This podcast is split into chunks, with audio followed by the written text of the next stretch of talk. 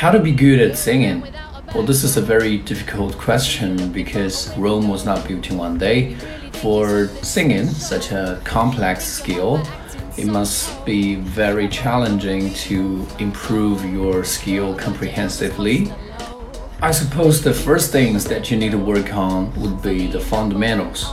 For example, you need to be able to carry the tone accurately. In order to do that, you must be able to read the stave in the first place. Apart from that, you need to have the ability to control your breath, like how to use your breath efficiently and steadily. In addition to these two factors, I believe it's also extremely important for somebody to be good at controlling the stage because if somebody has stage fright, it will be impossible for him to be an excellent singer. One must expose himself frequently in order to do this.